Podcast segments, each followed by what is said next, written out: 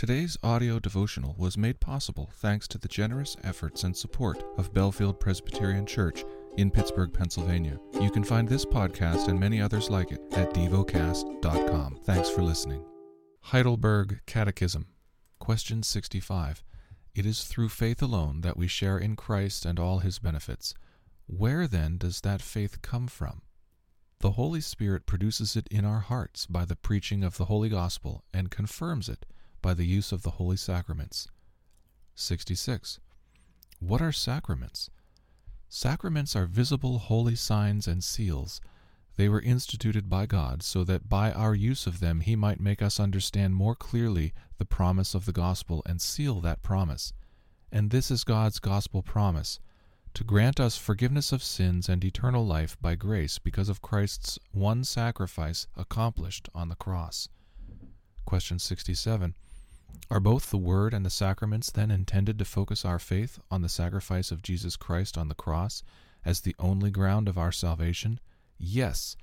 In the Gospel, the Holy Spirit teaches us and by the Holy Sacraments confirms that our entire salvation rests on Christ's one sacrifice for us on the cross. How many sacraments did Christ institute in the New Testament?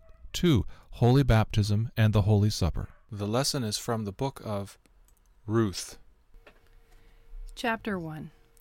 In the days when the judges ruled, there was a famine in the land, and a man of Bethlehem in Judah went to sojourn in the country of Moab, he and his wife and his two sons.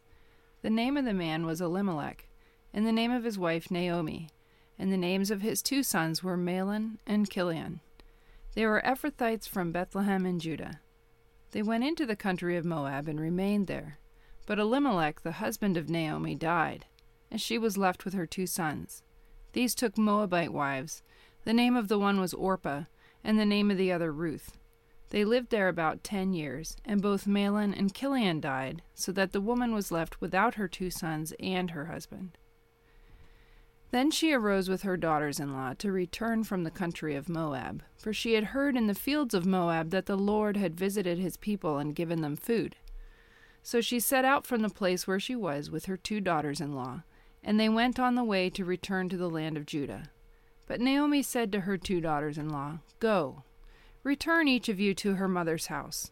May the Lord deal kindly with you as you have dealt with the dead and with me. The Lord grant that you may find rest, each of you in the house of her husband." Then she kissed them, and they lifted up their voices and wept.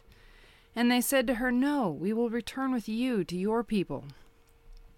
But Naomi said, "Turn back, my daughters. Why will you go with me? Have I yet sons in my womb that they may become your husbands? Turn back, my daughters. Go your way, for I am too old to have a husband. If I should say I have hope, even if I should have a husband this night and should bear sons, would you therefore wait till they were grown? Would you therefore refrain from marrying? No, my daughters, for it is exceedingly bitter to me for your sake that the hand of the Lord has gone out against me." Then they lifted up their voices and wept again. And Orpah kissed her mother-in-law, but Ruth clung to her. And she said, "See, your sister-in-law has gone back to her people and to her gods. Return after your sister-in-law." But Ruth said, "Do not urge me to leave you, or to return from following you. For where you go, I will go, and where you lodge, I will lodge. Your people shall be my people, and your God my God. Where you die, I will die, and there will I be buried.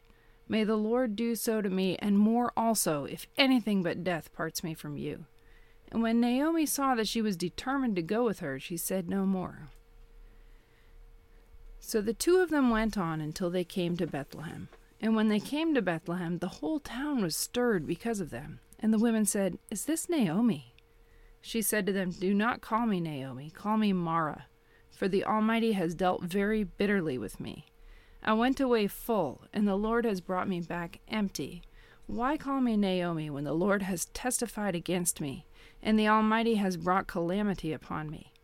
So Naomi returned, and Ruth the Moabite, her daughter-in-law, with her, who returned from the country of Moab, and they came to Bethlehem at the beginning of the barley harvest. Chapter two. Now Naomi had a relative of her husband's, a worthy man of the clan of Elimelech, whose name was Boaz. And Ruth the Moabite said to Naomi, Let me go to the field and glean among the ears of grain after him in whose sight I shall find favor. And she said to her, Go, my daughter. So she set out and went and gleaned in the field after the reapers, and she happened to come to the part of the field belonging to Boaz, who was of the clan of Elimelech. And behold, Boaz came from Bethlehem, and he said to the reapers, The Lord be with you. And they answered, The Lord bless you. Then Boaz said to his young man who was in charge of the reapers, Whose young woman is this? And the servant who was in charge of the reapers answered, She is the young Moabite woman, who came back with Naomi from the country of Moab.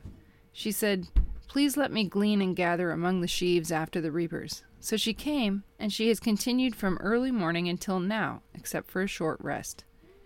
Then Boaz said to Ruth, Now listen, my daughter. Do not go to glean in another field or leave this one, but keep close to my young women. Let your eyes be on the field that they are reaping, and go after them. Have I not charged the young men not to touch you? And when you are thirsty, go to the vessels and drink what the young men have drawn. Then she fell on her face, bowing to the ground, and said to him, Why have I found favor in your eyes, that you should take notice of me, since I am a foreigner? But Boaz answered her, All that you have done for your mother-in-law since the death of your husband has been fully told to me, and how you left your father and mother and your native land, and came to a people that you did not know before. The Lord repay you for what you have done, and a full reward be given you by the Lord, the God of Israel, under whose wings you have come to take refuge. Then she said, I have found favor in your eyes, my Lord, for you have comforted me and spoken kindly to your servant, though I am not one of your servants. And at mealtime Boaz said to her, Come here and eat some bread, and dip your morsel in the wine. So she sat beside the reapers, and he passed to her roasted grain, and she ate until she was satisfied, and she had some left over. When she rose to glean, Boaz instructed his young men, saying, Let her glean even among the sheaves, and do not reproach her, and also pull out some from the bundles for her, and leave it for her to glean, and do not rebuke her. So she gleaned in the field until evening. Then she beat out what she had gleaned, and it was about an ephah of barley, and she took it up and went into the city. Her mother-in-law saw what she had gleaned. She also brought out and gave her what food she had left over after being satisfied. And her mother-in-law said to her, Where did you glean today? And where have you worked? Blessed be the man who took notice of you. So she told her mother-in-law with whom she had worked and said, The man's name with whom I worked today is Boaz. And Naomi said to her daughter-in-law, May he be blessed by the Lord, whose kindness has not forsaken the living or the dead. Naomi also said to her, The man is a close relative of ours, one of our redeemers. And Ruth the Moabite said, Besides, he said to me, You shall keep close by my young men until they have finished all my harvest. And Naomi said to Ruth, her daughter-in-law, It is good, my daughter, that you go out with his young women, lest in another field you be assaulted. So she kept close to the young women of Boaz, gleaning until the end of the barley and wheat harvests, and she lived with her mother-in-law. Meditate and dwell on what you're paying attention to in God's Word. How has it connected with your heart or mind?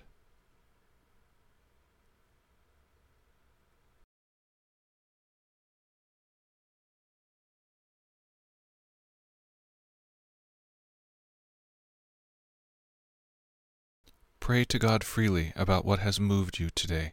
Turn your thoughts to Him and enjoy His presence. We offer the following as prayer topic suggestions.